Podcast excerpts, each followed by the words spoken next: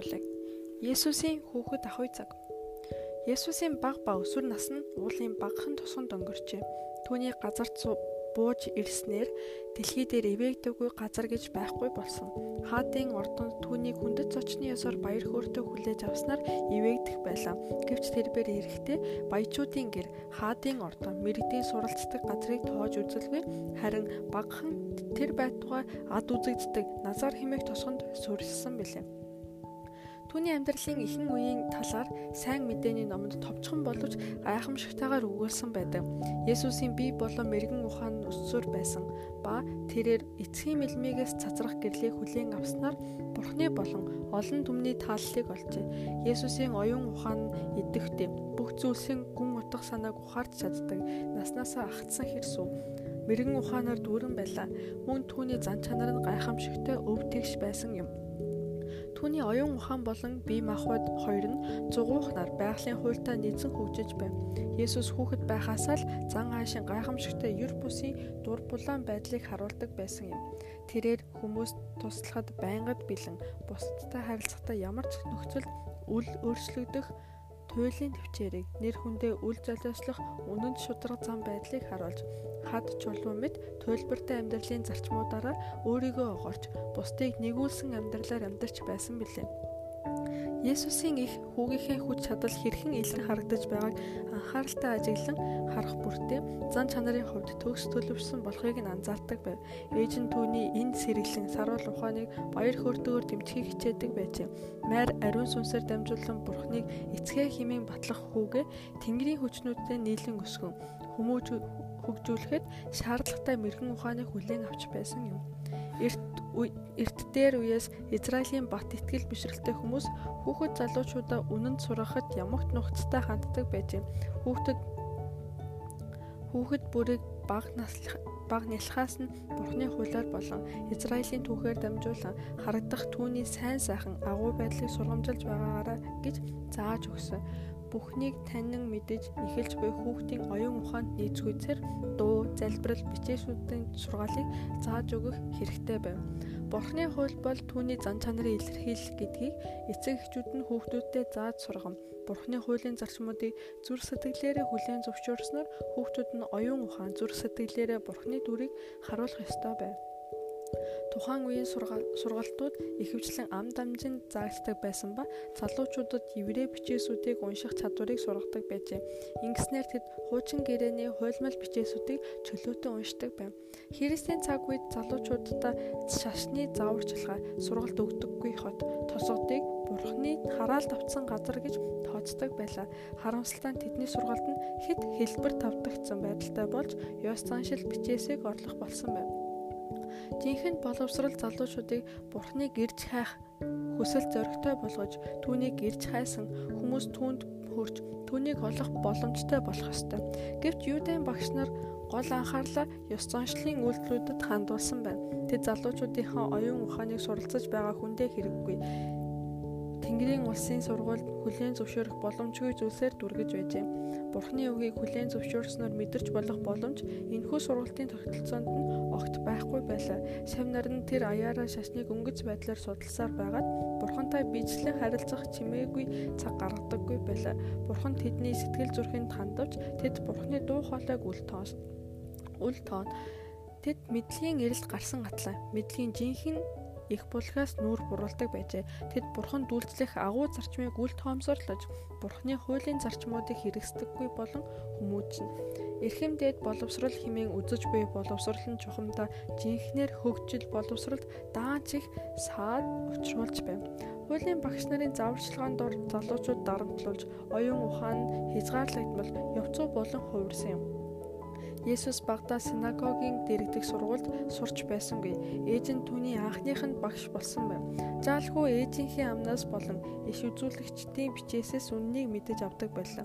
Тэрээр ээжийнхээ өвөр дээр сууж байхдаа өөрийн Мосегээр дамжуулан Израильд зааж сургасан үгсээсээ суралцаж байсан аж. Есүс эдэр залуу болсон хойноож хуулийн багш нарын сургуульд сурахыг хүсэн мөрөөдөж байгаагүй. Түүнд эдгээр хүмүүсээс боловсрал олох шаардлагагүй байсан. Учир нь Бурхан түүний багш байсан билээ. Түүнийг хүмүүс дүүлчилж байхад юр суралцаагүй атлаа энэ хүн яаж мэдлэгтэй болсон байдаг вүлээ гэж асуудаг байсан Есүсийг уншиж чаддаггүй байсан гэсэн үг биш. Харин хуулийн багш нарын сургалт суралцаагүй гонцлсон үгс байсан юм. Тэрээр бидний адил суралцаж мэдлэг хураасан ба түүний бичээсийн талаар олж авсан бусын мэдлэг багада Бурхны үгийг ямар их шимтэн судалсныг харуулдаг. Түүний өмнө Бурхны бүтээлийн агуу их номын сан нээлттэй байлаа бүхнийг бүтээгч бурхан мотраараа бүтээсэн газар далаа тэнгис тэнгэрт бичээс сургаал заавруудаа өөрийн биеэр суралцсан юм. Тэрээр дэлхийн ариун бус амьдралаас хүндэрч байглаас шинжлэх ухааны мэдлэг авах түлхүүрийг түүхүүдийг судалдаг байв. Аврагч маань ургамал амьтдын болон хүний амьдралын талаар судалдаг байжээ. Тэрээр баг наснаасаа бусдад ивэл болох ганц зорилгын төлөө амьдарч байсан ба энэхүү зорилгыг хэрэгжүүлэх арга хэрэгслийг байглаас олдог байв. Ургамал болон амьтны амьдралыг судалснараар тэр шин санаа арга замуудыг нээдэг байжээ. Тэрээр ямагт бурхны амьд мэрэгэн ухааныг танилцуулж болох үз сургаалт үлгэр болох жишээнүүдийг ирж хайдаг байв.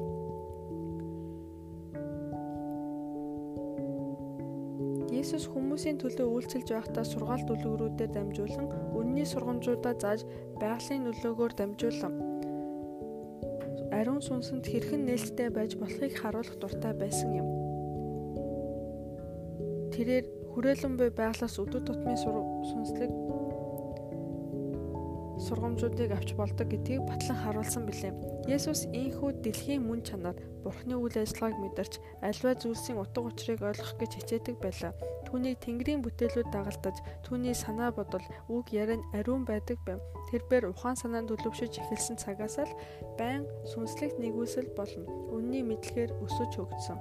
Есүсийн олж авсан мэдлэгийг ямар ч хүүхэд олж авч чадна. Бид түүний үгээр Тэнгэрийн эцэгтэйгээ ярилцахыг оролдох үед юр бусын Тэнгэрийн элчүүд бид нарыг хүрээлж, бидний оюун ухаан батжиж, зан чанар маань өргөгдөж төлөвшөх болно. Ингэснээр бид аврагчтайгаа адил төстэй болох юм. Бид байглаас гоо сайхан сүрлэг байдлыг мэдрэх үедээ Бурхныг хайрлах хайраараа батчих болно.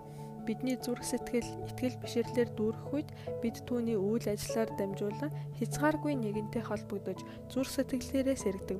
Бурханд залбирч түүнтэй харилцах үед бидний оюун ухаан, ёс суртахууны чадварууд хөгжиж, сүнслэг хүч чадал хүчрхэгжиж, бид сүнслэг зүйлсийг бодож тунгаадаг болох юм. Есүс Бурхантай эвд нийцэлтэй амьдардаг байлаа. Тэрбээр багада хүүхэдтэй адил бодож сэтгэн ярьдаг байсан боловч түүний эзэмсэж буй бурхны төр төрөхөд ямар ч гэм нүглийн улмар харагддаггүй байсан юм. Гэхдээ тэрбээр уруу татлахаас ангид байгаагүй. Назарын оршин суугчид бузар муу санаа бодлоор алдаршиж олон шог ярианд орсон хүмүүс байв. Тэдний бузар байдал ямар хэмжээнд байсныг бид Натанелийн асуултаас мэдэж авч болно. Тэрбээр Назараас ямар нэгэн сайн юм гарах болов гэж асуудаг байв. Есүс зан чанарын хувьд сорогдгүйц газар нутагт амьдарч байлаа. Тэр цэвэр ариун байдлыг хадгалахын тулд байнга өөрийгөө хянах шаардлагатай байв. Тэр баг залуу 90 цент хүрсэн хүмүүст үлгэр тишээ болохын тулд бидний туулдаг сорилт бэрхшээлүүдийг туулах хэрэгтэй болсон юм. Сатан Назарын жаалхууг эзэмдэх гэсэн оролдлогоо эцэж цуцалтгүйгээр зохион байгуулсаар байв. Есүс багаас нь тэнгэр илж нарт хамгаалдаг байсан боловч тэрээр бүхэл амьдралынхаа туршид харанхуй хүчнүүдэд хүчнүүдтэй тасралтгүй тэмцэл хийж байлаа. Гим нүгэл бузар булаагаас ангид ганц хүн дэлхий дээр байх нь харанхуйн ханхүүгийн хувьд доромжлол хүлээн зөвшөөрөхийн аргагүй зүйл байв. Тиймээс Есүсийг хуурч мэхлэн зангандаа оруулахын тулд бүх арга чаргаа хэрэгэлсэн юм. Бидний аврагчтай адил уруу татлахын ийм хатуу ширүүл тэмцлийг хийх дуудлагыг ямар ч хүн авах авахгүй. Есүсийн эцэг эхэн ядуу тул амьдрал нь өдөр тутмын ажлаас нь шалтгаалдаг байлаа. Есүс ядуу зүдүү байдал гачигдах бусдад үзэн ядагдахын зовлон амсжээ. Энэ амьдрал нь түүнийг бузар муугаас хамгаалсан. Түүний амьдралд элдв уруу таталтыг уран дуудах, бодол төрүүлэх зориггүй цаг нөхцөөсөн цаг хугацаа гэж байгаагүй. Тэрээр муу нөлөөтэй хүмүүстэй цаг цагаа нөхцөх цаг завтай байгаагүй. Есүс боломжийнхоо хэрээр уруу татлахын үүдийг хаадаг байв. Ашиг хонжоо, зугаа цэнгэл, магтаал сайшаалын аль аль нь түүнийг муу үйл түлхэж чадаагүй юм. Тэрээр бузар мууг ялгаж таних мэрэгэн ухаантай төдийгүй бузар мөг эсэргүүцэх эрг зоригтой байсан. Христ дэлхий дээр амьдарч байсан цорын ганц гин нүгэлтэй хүн байсан боловч Назарын бузар мөөлдөлтэй хүмүүсийн дунд бараг 30 жил амьдарсан. Түүний энэ амьдрал нь гин буруугүй амьдралаар амьдрахад хаана аж төрдөг, ямар хувь тавилантай, хэр хэмжээний хөрөнгөтэй байхаас шалтгаалдаг гэж боддог хүмүүст зэмлэл болж байдаг уруу таталт ядуу амьдрал тэмцэл зэргүүд нь ариун тууштай амьдралыг төлөвшүүлэхэд сургамж тусламж үзүүлж байдаг. Есүс эгэл хүний ядуу гэрт амьдарч гэр орныхоо ажил үйлсийг ихтгэлтэйгээр баяртайгаар гүйцэтгэж оногцсон хувь тавилангаа үрдэг байв. Тэрээр Тэнгэрийн жанжин байсан ба Тэнгэр элчүүд түүний үгийг баяртайгаар дагаж биелүүлдэг байсан. Гэтэл одоо тэрээр дуулууртай ажил хэрэгч эцэг эхээ хайрлсан хүү болжээ. Тэрээр Йосефтэй хамт мужааны хамт мужааны газар ажиллаж гарын урд үе суусан.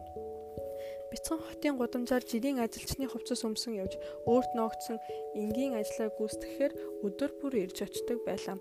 Тэрээр өөрт ногдсон бэрхшээлийг хөнгөлж хүнд ажил хөдөлмөрөөр хэлбэрчлэхийн тулд бурханлаг хүч чадлаа ашиглаагүй. Есүс хүүхэд ахуйгаасаа хөдөлмөрлснөөр би оюун ухааны хувьд өсөж хөгжсөн. Тэрээр би махбодын хүчээ хамаа замбраагүйгээр ашиглалгүй эрүүл байх боломжийг бүрдүүлэн бүх талаар ажлаа сайн чанартай хийх байдлаар ажилтдаг байв. Тэрээр мужааны багаж ашиглахтаа хүртэл алдаа дутагдал гарахгүй хичээдэг байлаа. Есүс ажил хөдөлмөрийн хувьд ч зан чанарын хувьд ч төгс төгөлтөр байв. Тэрээр хөдөлмөр хөдөлмөрч байх хийж буй ажил үйлсээ хичээнгүй төгс сайнаар хийж гүйцэтгэх үлгэр жишээг үзүүлсэн. Үр бүтээлтэй байхад суралцсан залуучуудад амьдралынхаа бэрхшээл зовлон өөрсдийн биеэр даван гарan даван туулж тэд нарт бие махбодын хүч бүх талаар өсөж хөгжих боломжийг бүрэлдүүлж өгдөг. Өөртөө болон өрөөл бусдад тустай ямар нэг ажлыг хүн бүр хийж сурах ёстой.